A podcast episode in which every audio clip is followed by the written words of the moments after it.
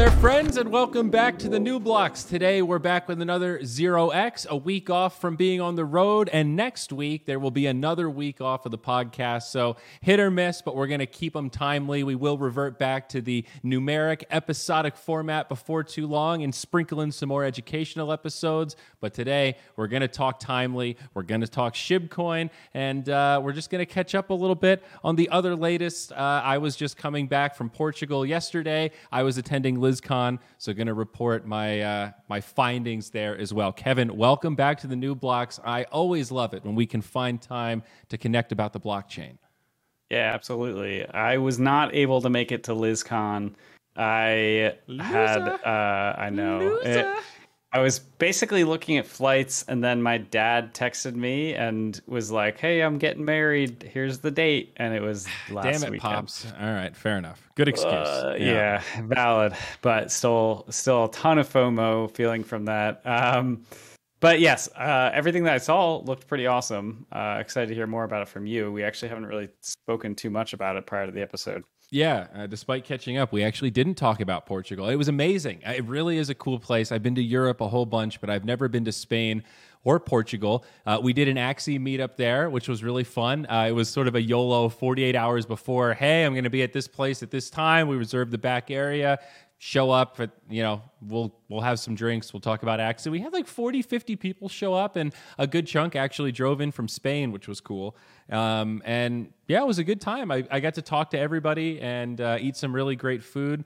Strikingly good food for strikingly low prices. Uh, it's a really cost effective country. Highly recommend it uh, as a place to vacation. Uh, got to do some nice networking. Uh, I, I, met the, I, I, don't know if he's like the CEO or he, one of the founders of, uh, of Ember Sword. titles in crypto, you know how it goes. But really cool to connect with someone else on the NFT gaming side of things things. Uh, I did a panel on GameFi. I think it was streamed uh, somewhere live from the conference, but uh, it was with that Ember Sword guy. Um, we had a, a moderator that I forget what exactly what his credentials were, and then we had an investor who had invested in a bunch of different GameFi aspects of the ecosystem. So it was a pretty cool panel. Um, it's still a little weird for me though, man. I have to admit, coming from you know, I've switched games before and it's always the same feeling where you're kind of this fish out of water and you know of some of the people there, but nobody knows you and it's kind of hard to to connect. But I've been in Dota for so long, I'm used to going to events where I know literally everybody. You know, nobody's a stranger because I've just been to so many with so many different combinations of people. And I show up, you know, you take the cab, you don't really know where you are, you follow the signs, LisCon, LisCon, LisCon. It's in this old like it's hard to explain. Everything in Portugal, like all the buildings are old. There's all this crazy infrastructure, but there's all this technology in it. So it's like this old warehouse with like stained glass. It almost has like a church cathedral feel, but then there's like a stage and a, a projector and all these cameras and you know fiber cables and all this kind of stuff. So. Um, pretty cool vibe, pretty fun panel. And uh, yeah, I wandered around alone for 45 minutes and then I bumped into the people on the panel and we started chatting. And once people realized I was the Axie guy, there was kind of like a queue, to, queue of people to talk to me. So that was really reassuring. I should have just worn an Axie shirt, and I, I think uh, there would have been plenty of people to engage with. So lesson learned on that one, my friend. Sure. Yeah, I was chatting with my manager earlier today. She went to LisCon and I think maybe a little bit of uh, ETH Lisbon. Mm. She was saying it, reminded me of the conversation that we had um, about just when you go to a conference, you can kind of like everyone around you. You're you're in the same like level playing field of knowledge like within the industry mm-hmm. um, when you're used to sort of the normal world life where you go and you talk to people about what you do for work you gotta go, go through the whole spiel of, of blockchains and all that stuff and you know p- half of people eyes glaze over um, it, when it comes to going to a, a, conference though you can just kind of jump in and start talking about whatever and it's like a right. kind of a, a neat bubble to be in Exactly. No, you're you're totally right. It's a, it's amazing how you can just start engaging with people and start at a very high level, like level three or four instead of you know level uh, 0.5 or something. So anyway, was bummed you couldn't make it, but uh, dude, seriously, we we got to go. We got to at least plan a vacation if it's not around a crypto thing. Um, cheap, amazing. I did drink too much, alcohol, amazing. They have some of the best wine I've ever had, unbelievably Oh, wow. cheap. Uh, Yeah, so my- it's hard to avoid, you know. My uncle was saying he's considering moving to Spain. He was saying that people there just drink wine a lot more in general, and like the cost of wine is way cheaper. Did you notice that? Oh yeah, yeah, totally. Food as well. Like the quality of the food, seriously, it was really good and strikingly cheap. As soon as I came back, I bought some you know, garbage in the airport for twenty dollars. I mean, uh, when I was, I had to take a walk to get my COVID test to fly home. You know, you need a COVID test to get on the plane. I stopped at just a, a little like tiny pizza shop type thing uh, in the middle of the day. I got a personal pizza for three and a half euros. Man, it's like four bucks. Uh, it's pretty cheap. You know, can of soda was uh, a can of Coke was sixty five cents. What? What Yeah. year is this? dude that's what i'm saying like it's just it's cheap and it was like a handmade pizza it was pretty good you know and it's That's like awesome. you know there are, there are some pricey things uh, we had uh, some seafood at the iconic restaurant ramiro uh, very i think anyone that's been there they've probably heard of it it's like a, a, fa- a famous like local joint and uh, dude amazing seafood had a giant lobster you know some clams mm, good Nice. stuff Classic. good stuff Classic. So like uh, anyway, yeah, the, the blockchain stuff was good. Uh, mostly talked to GameFi though, and talked to people in the event space. So I'm not gonna lie, buddy. I don't have any new knowledge to report though. I didn't. I didn't really learn anything. I uh, I did the teaching at this one, not the not the learning. I learned more about other games, mind you. I, we talked about GameFi, and I definitely learned stuff there. But um, you know, not too much outside of uh, outside of my little bubble. Yeah, I feel like the conferences that I had been to previously, like I'll I'll try, I'll go to the sort of like workshops. I remember prior to working at the Truffle team, I had gone to their conference called TruffleCon, and I sat on a couple of their workshops, um, and like you know, pulled down the project, like did all the things, and there's only really so much learning that you can do. I mean, ho- hopefully you get in, and listen to like a pretty good talk. Uh, despite not making it to Lisbon, I did listen to a couple talks uh, live, and then we'll probably uh, kind of binge a few once they all get uploaded to YouTube. Um, but you know, there's really only so much like knowledge ingestion that you go for. I think the other part of it really is just hanging out with people, socializing with Oh. like-minded individuals. One anecdote. This will make you laugh. I just remembered. I I almost wish I told you in the pre-show. So when I checked into my hotel, you know, the concierge, "Hey, what are you here for?" Well, I'm here for work. I work in cryptocurrency. Eyes light up. He goes, "I'm one of those." In-, you know, and his English is pretty good, but it's a little bit broken. And once he gets excited, it gets a little bit worse. You know, and he's trying to find the words. He's like, "I'm, I'm, I'm one of those people that made money on Dogecoin and Cardano. I, I bought Dogecoin at five cents." And I was like. All right. Well, that's really exciting. He was like, "Well, what do you, what do you do? Uh, tell me about your coin." So I started telling him about Axie and AXS, and I mentioned utility NFTs, and he was making that face and like scratching his chin. And that was I tweeted uh, like right after that, like I'm pretty sure I just talked the concierge into bu- like cashing out his Cardano and Dogecoin to buy AXS. I was like talking about staking, you know, the API, uh, APY, and that kind of stuff. Uh, but Yeah. it, it was pretty funny how like um, we often talk about the power of memes, and maybe this is a good segue into our topic today uh, with uh, the Sheeb coin, Shiba Inu, making Oh, big boy. strides.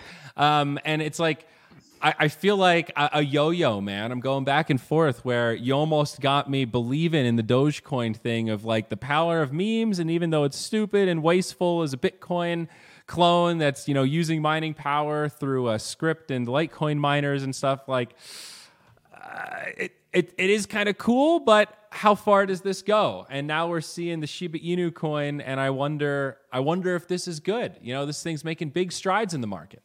I, it's I like you said. I mean, I'm always like it's so conflicted on, uh, on stuff like this. So, like for context, today was like a very generally down. Like all the crypto market graphs are red except for Shiba, and Shiba is just like sixty percent, like thirty percent, and then sixty percent up on the day. Um, for a little while, it flipped both Doge and USDC, um, which is just like it blows my mind.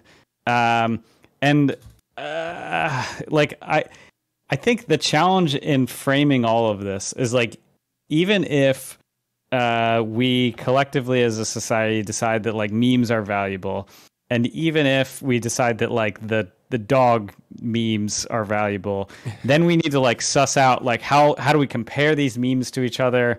Um, I think there's an argument here for like uh, Sheeb is an ERC20, which means that it is secured by the Ethereum network, which means compared to Doge, um, when you talk about like the crypto economics here, um, it would be far easier to go attack the Doge network than it would be to go attack well, so, Sheeb. So let's see. Now remember though, Dogecoin does merge mine with Litecoin now. So it, it does. It's not just Dogecoin. So that actually does help its security. But the point is the same because if you can buy Dogecoin, like their total market cap is what like 32 billion just about, and Litecoin is like 12.6. So um, we're still like not even close to what the Ethereum ecosystem looks like. That's at 500 billion almost, like 470. Right. right? So substantially different scale in terms of collaborative uh, collaborative attacks for like a, a 51, right? That's yeah, what we're talking about. And of course, about. like, you know, valuation go- comes into a lot more than just that. But like when I compare the differences between Sheeb and Doge, like you're t- that there aren't a lot. Like it is the same conceptual dog with a different JPEG. Uh, it, it, has like different implementations. Um, I saw that the, the market cap. Uh, I'm sorry the the actual volume count, uh, the number of tokens for Sheeb is like already four times that of Doge. Um, so it's one of these things where like the creators of Shiba definitely knew what they were doing, sort of like um, playing with the human psychology of the fact that even though it went up 60% today, it's still only 0.00007 cents per sheep. So like why don't I just throw a little bit of money and see what like that's that's the thought process that the yeah. average person comes to when they see this. So, you know, it doesn't matter if it's already like well overvalued compared to r- what reality says that it should be, like there's the human psychology component to it and yeah. It's it's complicated. So we're we're looking at coins right now uh, by market cap. I just pulled it up. So uh, you know, you got Bitcoin here, Big B. It's over a trillion, you know, 1.1. It's a giant market cap. Ethereum at 500. Then after that, it's uh, the Binance coin at 75, and then sadly USDT at 69 and Cardano at 65. Um, so down we go. Right now, right now, Dogecoin is 10th on the list overall market cap. Shiba Inu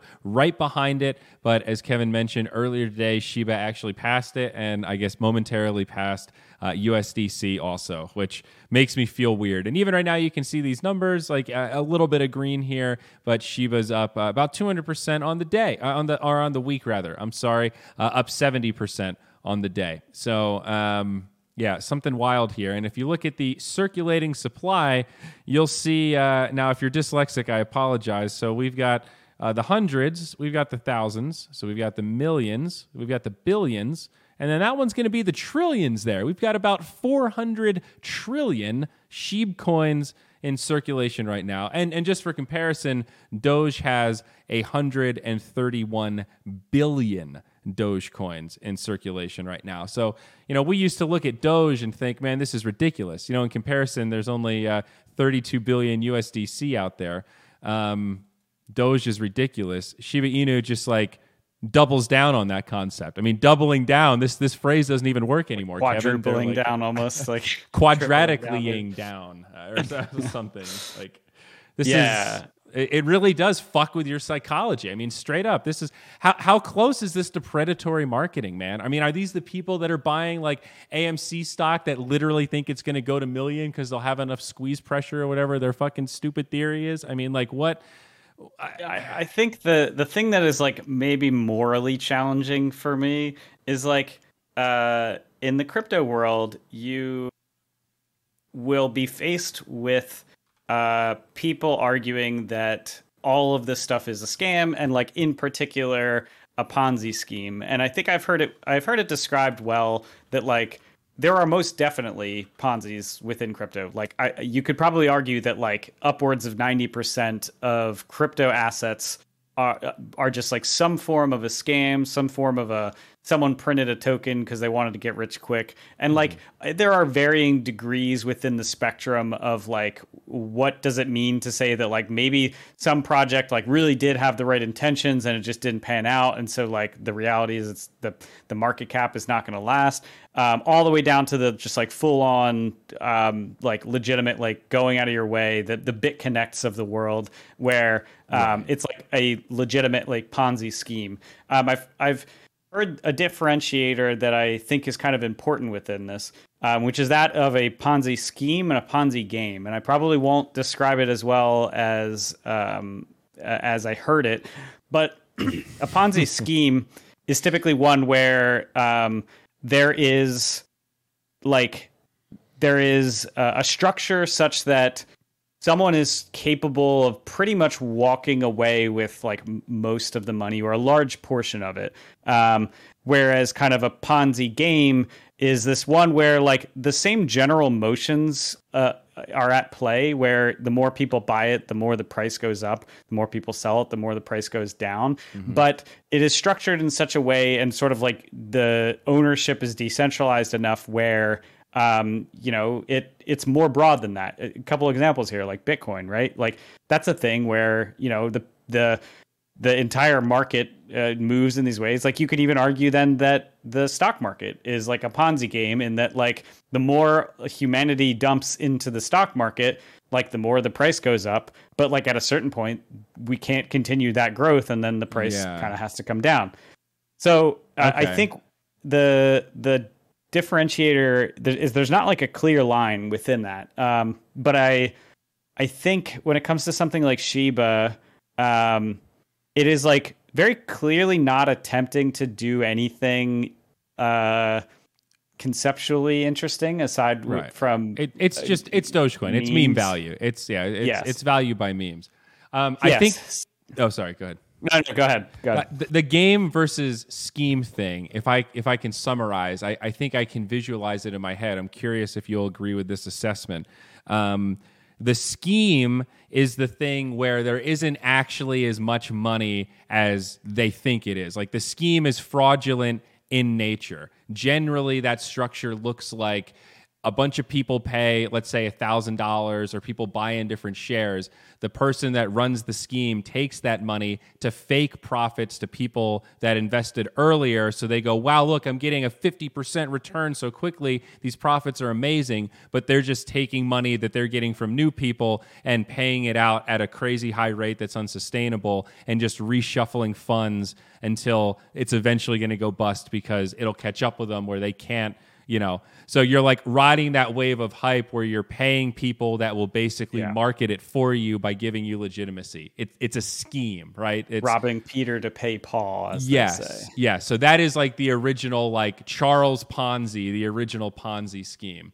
Like a ponzi game is more like a pyramid structure kind of like these mlm um, multi-level marketing things where it's it's a game in the sense that it is a system the system is just rigged where it's really top heavy like a funnel. So you're buying all this product and the people you're buying it from kind of make money. And the people at the top have all these people in their downstream. So that's why the founders are always super rich. And then like you know it gets exponentially worse. And eventually the bottom of the pyramid is where everybody gets stuck with all the shit that nobody else wants to buy because there isn't actually a demand for the product. So but like some people within that system do still actually make money, right? And then there's different variations of that pyramid where it can be like a little more sustainable. And the key is if if it becomes a scam if you're selling a product that's shitty and nobody wants it. But if there is demand for that product, you can structure like the Binance um, referral system kind of had that pyramid type thing where when you refer somebody you get a kickback of stuff that they they profits they get or whatever when they cash out is that how or when people deposit maybe it's when they whatever it is right remember. you get a percentage of something um, and then i think it goes down a few layers or um, it's it's pyramid s so it, it's very Oh, weird. the earnings are good. It, there's a high incentive to refer people, and it's it's part of why Binance was able to grow so quickly. That I'm explaining very shitty, but is that a good distinction between Ponzi game, Ponzi scheme, or am I Am yeah, I no, missing you're right. part you, two? you did a better job than I did, I think. Um, Sorry, I didn't mean to one up you there, but I, I saw you drowning, so I wanted to throw you a life raft. Yeah, I like that. Um, yeah, and like I think it's one of these things where um, you know people that are outside of crypto see stuff like Sheeb and they're like, look at this, like this is very clearly like all this stuff is a scam, and it's just like all Ponzi's all the way down, uh, and when the value underneath is a meme and you have to have the conversation that memes can be valuable. Like there's a lot of nuance to that. And so i think a lot of times i'll kind of just throw up my hands and be like this is why you know i'm not particularly interested in like the doge coins or the doggy coins of the world. Um, i think there's there's a lot more nuance to that conversation when you talk about things like nfts where um, the value is a bit more subjective. There's like a lot more things you can do in them. And i think you could you could start having like more realistic conversations with crypto pessimists about it. Um, but yeah i mean again this is a situation where i don't own any sheep i as of right now don't have plans to buy any and i will continue to watch absurd things like this happen from the sidelines and So, just scratch my head Can I hit you with some other No, stats here, bud? inevitable please that that are really key and I think telling to this story. So um, if you go to Coin Market Cap and you look at holders, I think this is where stats get interesting. Um, because right now Shiba and Dogecoin, right, they have a, a pretty similar market cap as we talked about. Dogecoin has 4.4 million total addresses. Shiba has 800,000. So Doge is substantially more distributed. Okay, now let's talk about top 10 holders. For Dogecoin, top 10 holders have 45% of all the Doge in circulation. And that, if you recall when Doge was making its run, was regarded as like absurd. Like, wow, the problem with Doge is that most of it is in the hands of really small people. Now, when we talk about Bitcoin, um, I think there's something more akin to um, like 5% uh, for the top 10%. Is that crazy? i can pull that up while you're looking up shiba Um, okay, yeah, I I think it's uh, in that realm though. Um, here, I've got it right here. Uh, yeah, five percent. So top twenty-seven percent. So Bitcoin. You know, we often talk about how it's it's pretty top heavy, uh, very well distributed in comparison to these new ridiculous coins that we're talking about. Uh, and while we're at it, why don't we just go ahead and take a look at Ethereum just to see? Um, well, that's actually they don't have that same data. There's no holders. Oh, Oh, my gosh, that's so uh, interesting. Yeah, Ethereum's set up differently. All right, so I don't know. I don't know. How, I guess we could look up how many total Ethereum wallets there are, and that would Yeah, be it's one. It gets into the weird thing. I mean, especially even for Bitcoin. Uh, Is that really- Bitcoin in particular? Yeah, it's hard to say. Like the number of addresses don't equal pl- people, but Well, so are you ready for SHIB though? Are you ready for ready Yeah. for the big reveal? Top ten holders for Shiba Inu coin, percent. Seventy-two percent. So is this is an anonymous coin, right? Do we know who created this? Is is it a Uh, real Good person? question. Actually, I don't know. I actually don't know. That's that's something I wish we had researched or I wish I had asked beforehand. But um, either way, that should tell you something here. Where if you're riding this wave now, um, yeah, it's really these these people that Yes, started it and that an- are getting super rich. And An, um, anonymous, an anonymous person or persons named Ryoshi. Great. So Ryoshi And- um, now has enough money to uh, buy a country. Because if you look at the percentages, I think it's what did I say before? It's up five million percent, just about uh, all time. So yeah, if, if looking you, at the top one address, it's zero x dead, and then a bunch of zeros, and then four twenty sixty nine, four twenty sixty nine, all the way down. I, I that it seems unlikely that someone was able to generate that easily. That's strange to me. I need to think through how that works. uh oh, engineer Kevin, he's making that face where he's Well, like, because like "There's my glitch in the understanding is matrix." no, I mean I believe it if it's on Coin Market Cap, but the my understanding is like in order to get to an address like that, you need to start with like randomized private keys that then output a public address that then output the pu- or output the public key that then output the public address. But I might be confusing this with uh with the way Bitcoin set up. Anyway, uh, yeah, this is wild. Another anecdote on this about just like people that own too much uh, sheep. Um, there was a wallet. So I saw this on Twitter. Uh, a wallet that bought eight thousand dollars worth of Sheeb last August, I guess when it launched. Uh, it is now worth five point seven billion dollars. So from eight thousand to five point seven billion with a B in roughly four hundred days. Right. So so like s- serious seriously I, I just had like a mr robot moment here right so it, that that's just some random anecdote of some like crazy person that had like way too much money to spend that they put. I mean, that's like a stupid investment, right? Like eight thousand dollars of shit. If you look at its history, Very it was, irresponsible. like it was worth like But actually zero from 8 1 2020 to f- like 4 1 2021 so you know buying at like october of 2020 for you know thousands of dollars. Like sheepcoin was doing volume of like a hundred dollars per day. I, I mean this this stuff is ridiculous. It was just a dead coin. There would be no reason uh, to do it. Then all of a sudden you start seeing these big movements. Um, yeah. but what what uh, does this mean for like the actual like this Ryoshi person? I mean, I guess if they move like it's worth it's like trying to sell the Mona Lisa, right? Like moving those tokens, you actually you can't actually cash it out. Would- so Yeah. It would have to be I, I mean can because you? all of this is on chain and this is like a good thing, people could then see like, okay, so the top owners of Sheeb are now dumping.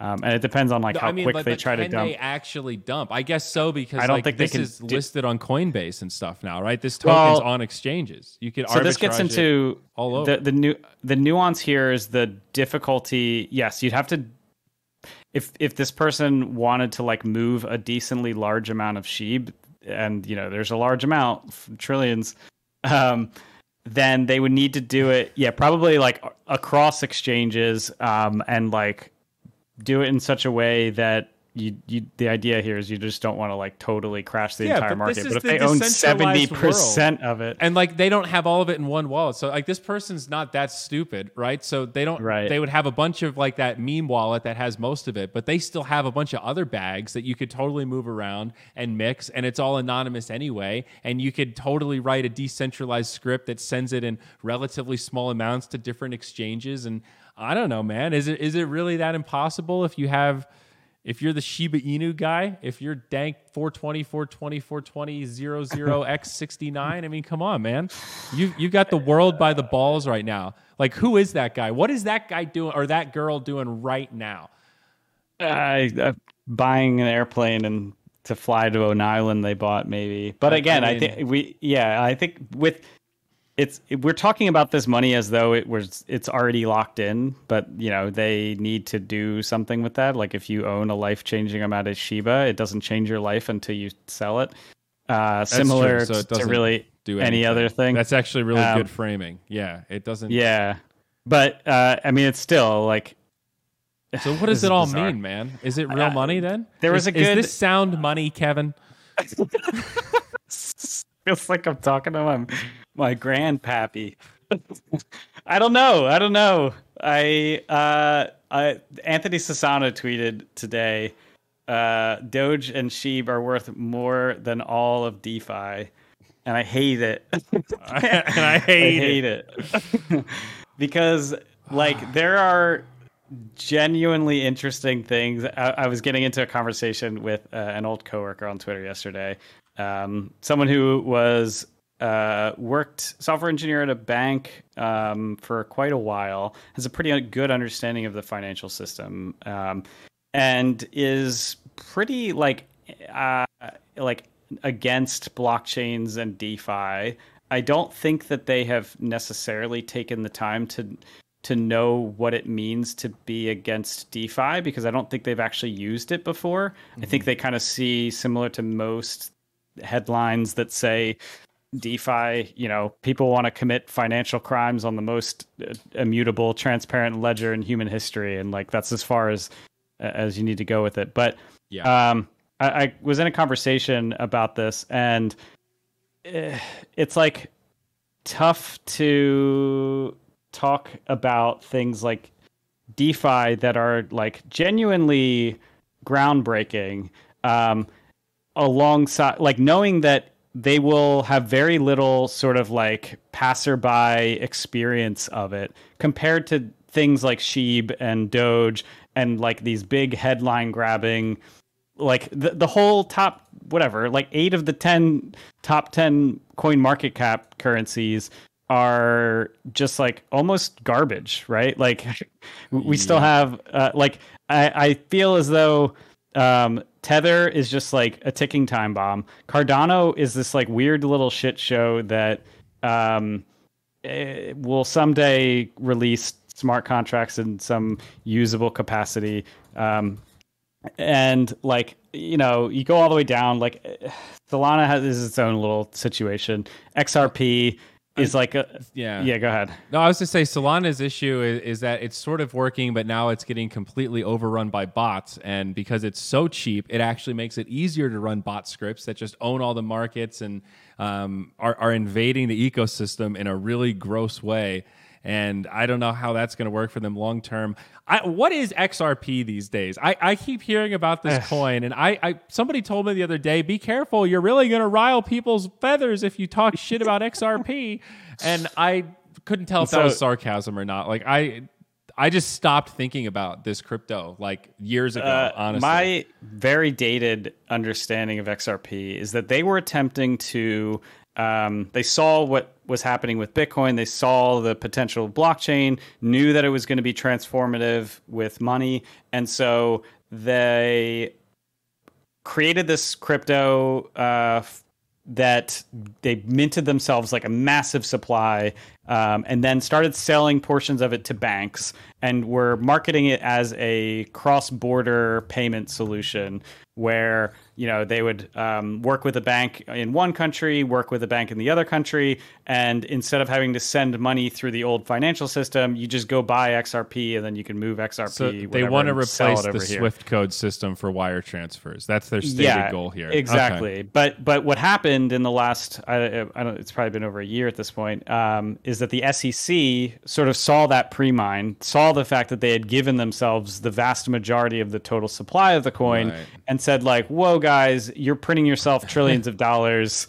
Like this, this we think this matches a security, and so they are, I believe, still in the process of being sued by the SEC. Okay. Um, and at that point, when that was announced, most U.S. exchanges delisted XRP, kind of in anticipation that like this is we So want how's its market cap so high still? How is it the seventh most popular crypto? This is mind blowing. I think it's still because like the global Binance, uh, not the U.S. specific Binance, you can still buy it through that, um, Oh. and you know other countries outside the U.S. you can still buy Well, it. I'm more surprised people are speculating on it still. Why wouldn't you move that? Like you can't DeFi with it or anything, right? There's no. no, I mean there's no no real anything So, that's like- interesting happening here.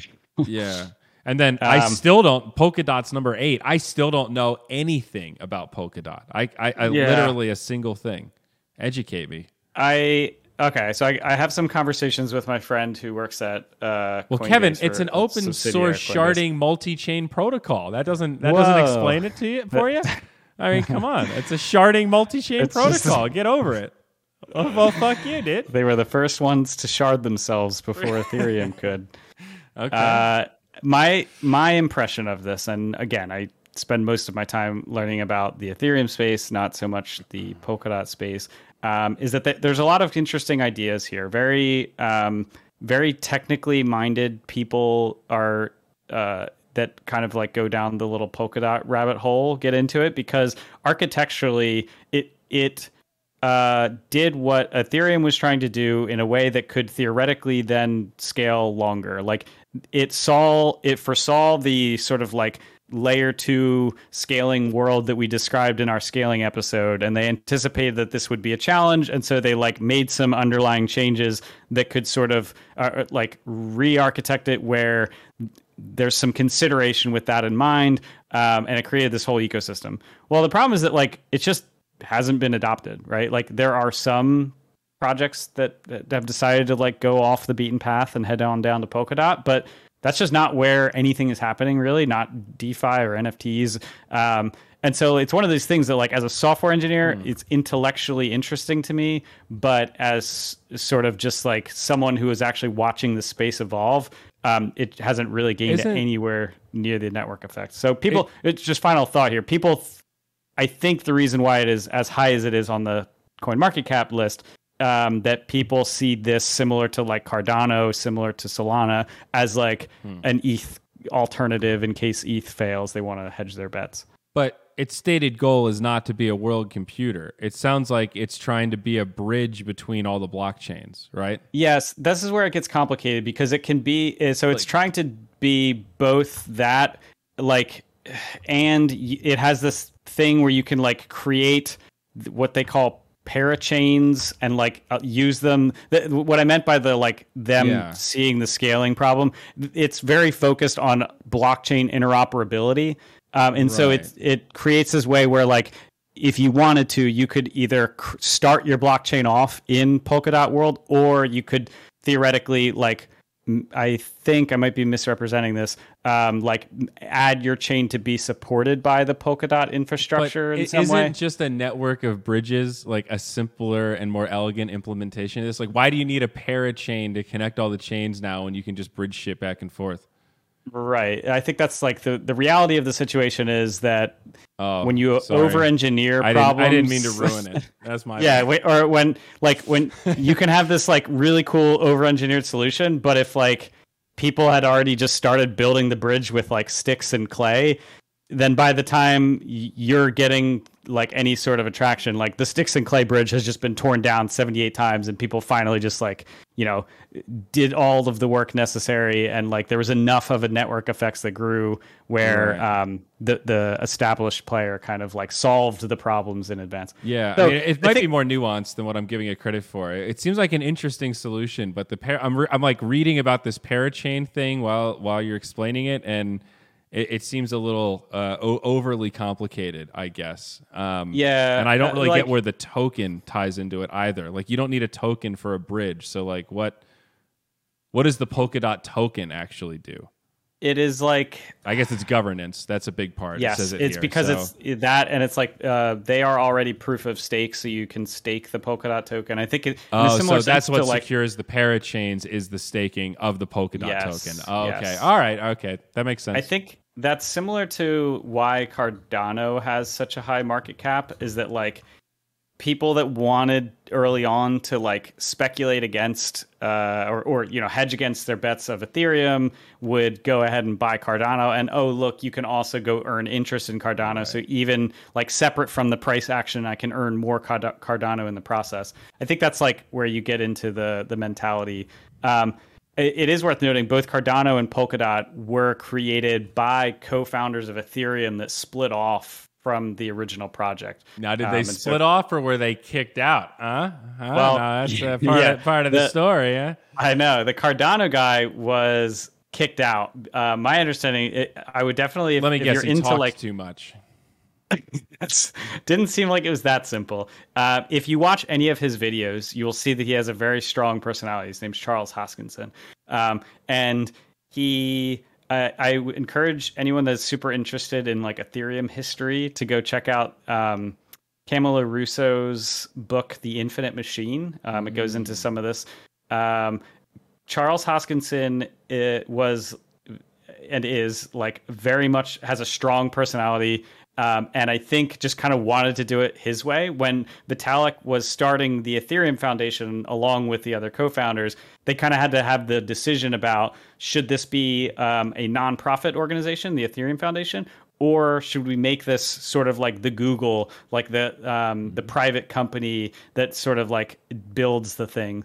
Um, and Vitalik and sort of most of the co-founders were of the mindset that like for this to work, this vision of this kind of like open world computer, we do kind of have to. This maps so much closer to the um, to the model of a nonprofit, and that's the route they went. And uh, Charles wanted to go the route of be, becoming the privately owned Google of the world. So that's what he did when he created ah. Cardano. He, he like I think of oh Cardano oh God, as sort of like the the personality cult that surrounds uh, Charles Hoskinson, and like it's a big one. Uh, I think I think he draws in some pretty big uh, viewers on YouTube. I don't have any numbers. Well, I mean, he's a, he's a really good talker. He's a really interesting guy. He's very well rounded and has done a yeah. lot of really objectively cool things. When you see his accomplishments and hear him talk, you, you naturally have this feeling of like, damn, I kind of want to be this guy. Like, I wish I could live a life that cool.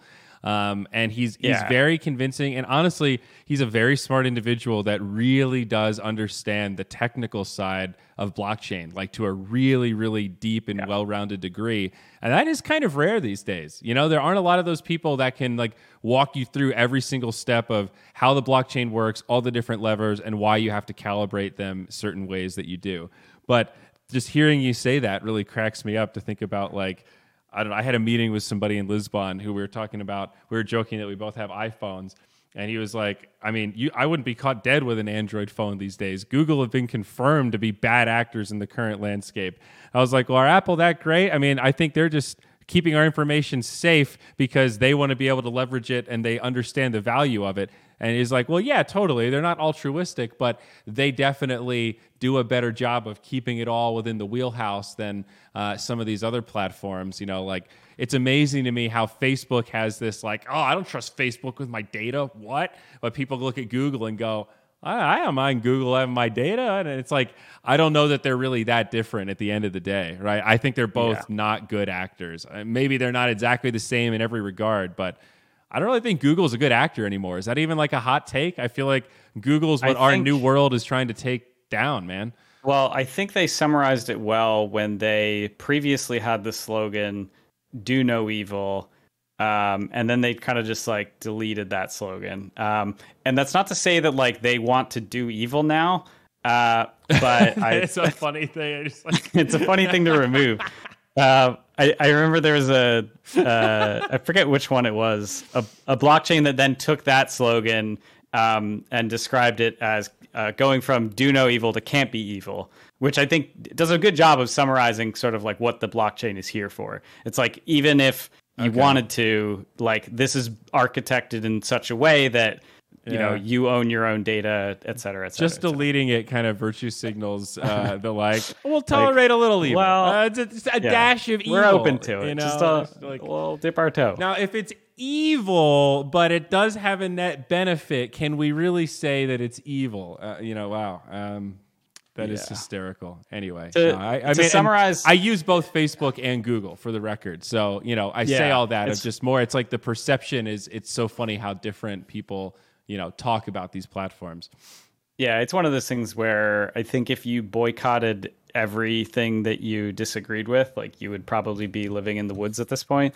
Yeah, Um, I mean, and it's, it's the world's it's highly centralized now, dude. It, it's all yeah, Like that whole like, oh no, the but the credit check, you know, like if you were applied for a mortgage, you got to give them a lot of information. Like you, there's there's things that just like to get a car loan, like you have to submit a, a credit check in a lot of cases, unless you have like a briefcase of cash. And if you do, like everything then is all that sends up more red flags. Right. Like even to register to vote, you put information in, that ends up being this public record. You start getting all this extra spam mail, all these phone calls, all this bullshit. Like it's it's hard to engage with the world and keep it all completely tight. It, it- even in, you know, non-crypto like financial things.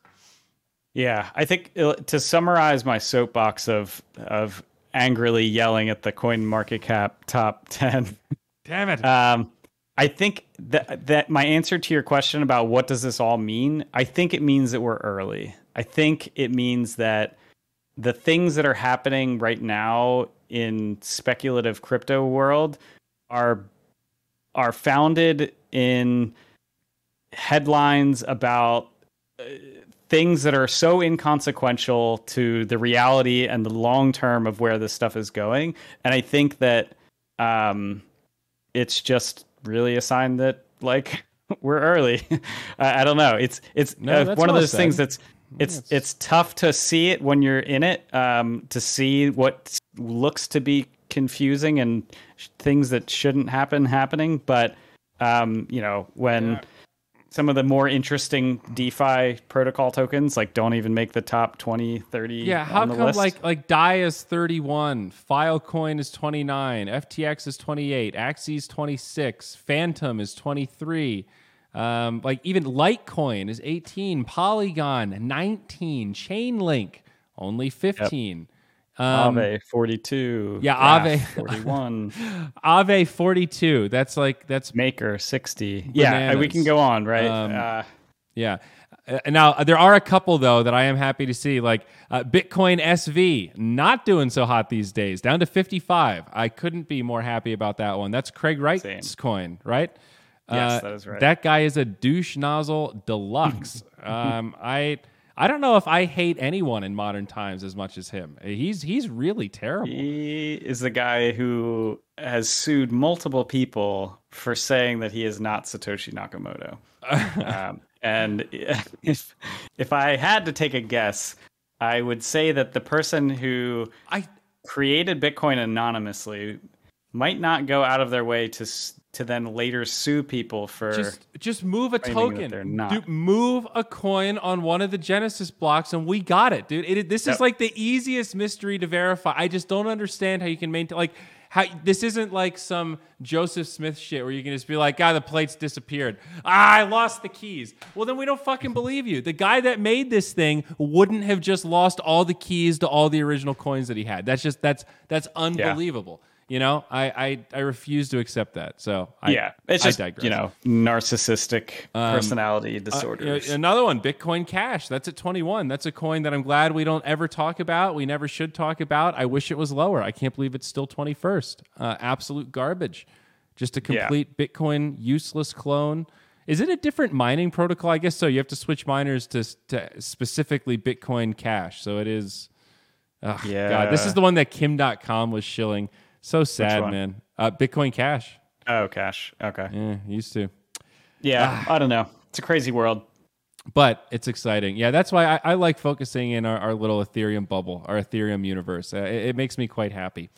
Um, I think uh, just I'm I'm here for for the excitement of crazy new things, not necessarily crazy new weird financial opportunities slash Ponzi schemes. yeah, I mean, uh, as as maybe a, a nice altruistic closer to that, or something a little more positive. Like one thing that I've been maybe struggling is a bit of a negative framing, but uh, trying to deal with on, on Twitter and uh, related to the Axie world is now that we have so many users and and there's like so much adoption and money in the ecosystem, people sort of have flipped the script on us a little bit and said, "Well, now that you've done this, you're not a game anymore. You're a launched thing, and now you got to just keep people's investments safe. You got to just help people earn. Everybody should be able to earn. Like people don't like that we moved the MMR minimum to 800 instead of zero to start earning. So now you have to actually be like above a certain threshold."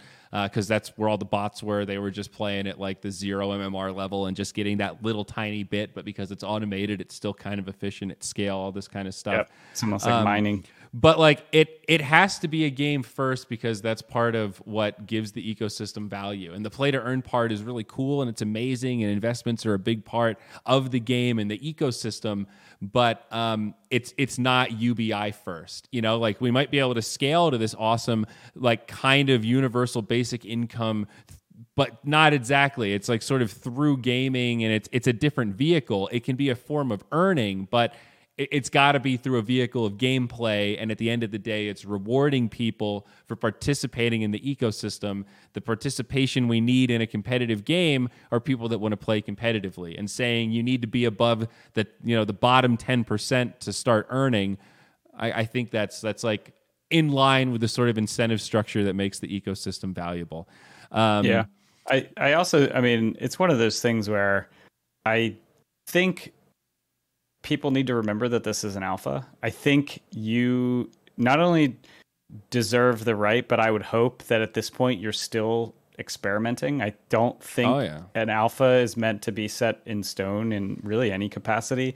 Um, I, I recognize that like when money's on the line, uh, emotions are going to be higher than in other fields, but I think you are uh, what you're saying about this being a game first is kind of the important thing here, and I think if you have too much money in this game to the point where the any any sort of like meta change would affect your portfolio in such a way that you'd be upset, sounds like you have too much money in this game. Yeah. Um, so I, I think and it know, speaks we- to how early we are. You know, it truly is an alpha just in terms of percentage universe deployed. If only ten of it, ten percent of it is out there, It's like things are going to change even if we intend to keep things as consistent as possible. Just adding stuff to the universe means change. That changes the value of things in the market, you know? Even outside of just like gameplay nerfs or buffs or independent metas, like you launch land and maybe plant Axies can do something on the grass and water Axies can do something in the water or something like all or aquas rather. All of a sudden like there's just a change in perceived value in the marketplace and that that has ripple effects. Um, so I, I, I, say that kind of to echo the point you made before that we really are early with this stuff, and the stuff that excites me are building these new tools. And um, yeah, I, I'm I'm becoming more and more of an Ethereum bull every day, and that's weird to say because you know my company has a side chain, but our you know the bridge to our side chain is still one of the biggest gas burners on, on Ethereum. So as it always yep. goes back to like we're, we're ETH bulls, baby. We're an ETH clone, so uh, we're ETH gals at the end of the day. That's what it comes down yep. to. Uh, I'm a believer. Absolutely. Yeah, it's all part of the same ecosystem, right? I think. Uh, I think this the the the Ronin sidechain, while it may be its own island, it is very much has a strong port between the, yeah. the mainland Ethereum. Yeah, our main bridge is uh, is right that way. Absolutely. You know, we got we got a little connector over to Binance. No connectors to Polygon yet, but you know, maybe you can move move around there from Ethereum to Polygon. There's probably a you know a peg token over there somewhere. But uh, make, make sure you set up shop down at uh, old Cardano, old Charles Hoskins. Uh, yeah, I mean, ranch. let me know, man. If I can write some code, that'd be cool, baby. If we could deploy something, that'd be fucking groovy, bud. Set it I'm up. Good. No, it's it's weird. I. I think the last thing I want to round this up by saying, Kevin, um, marketing does matter. I think that's the other takeaway here. Like, legitimately, um, human psychology is a strangely predictable thing um, with all markets, whether it's NFTs, stocks, crypto, any market that involves like trading and human psychology. It is baked in there, and these age-old uh, ways of reading the market with you know like the resistance and the support and these different lines. Um, it it's not just math it's putting numbers to human psychology and predicting what humans will do. And there's bots that are that are playing this and it's sort of this uh, self-fulfilling prophecy at a certain point. Um, and it reinforces a lot of our natural temptations. And a lot of that is baked into marketing. And hoskinson is absolutely an amazing marketer. And as much as i love vitalik and so many people do love him to the normies out there he he's a tough read sometimes. You know, the, he, he goes accessible. deep sometimes in these podcasts. He's he's like. Uh, I, I, I, I don't want to say anything negative about Vitalik in that regard because I, I really do appreciate his technical knowledge and his ability to really go deep on these these things. And I love it. I've listened to a ton of his content and I think he's one of the, the most brilliant minds of our generation. I truly mean that.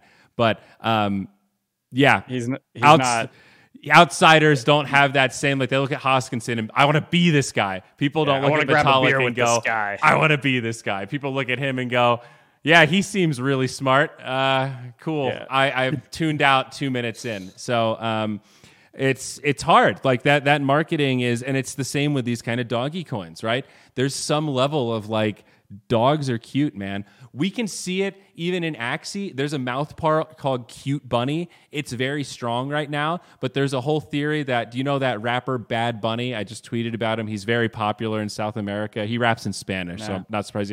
Very, very popular though. People think that Cute Bunny started getting popular because people were buying it all things equal because it matched Bad Bunny, like just Bunny Bunny. Like that's not even connected. It's just like uh, you look at the trends and like Cute Bunny is way more popular in the Spanish speaking audience than it is in all of the other Axie communities. So you you tell me why that is, right? That's the only conclusion we got. Marketing fucking matters, and human yeah. psychology is a weird beast, and um I think you and I are both surprised all the time, but we need to remind ourselves not to underestimate it, man. Yeah, temptation yeah, is real. The season of doggy coin. I mean, look at Tether. Like it or not. You know, why is Tether the most popular stable coin? They they they have marketing that has been successful. I think it's getting worse and worse, but they read the room right at the very beginning. We all remember the promise that was just deleted, just like the Do No Evil. It's backed by one real dollar. At the beginning, that was like a whoa, okay, finally, yep. like something I can Crypto believe in. This is stable, a stable, stable coin. This is great. And then they knew it was like the Facebook thing no ads at first, just get people to love it. And then we're slowly going to add ads. And then once we know people are hooked and they can't get off because there's a network effect, We blast them with so many ads that they don't know what to do about it. So many ads they don't even know they're looking at ads. Tether did the exact same psychology. They started you at one to one, and they just slowly trickle it down until it was like zero plus random financial papers or whatever the thing was. So yeah. Uh, anyway, I digress. Um, yeah, that's a good one to leave it on. Yeah, thanks, buddy. Thanks, buddy. It's always a pleasure. We'll be back not ne- next week, but the one after that. Never financial advice here, but hopefully you've been enjoying these crypto chats and um, find us on YouTube as well as the audio only. We're on Google, we're on Apple. If you find us there, leave a comment, leave a, a review. We'd love it. It's a great way to help more people find the podcast. We love you, and we'll see you next time.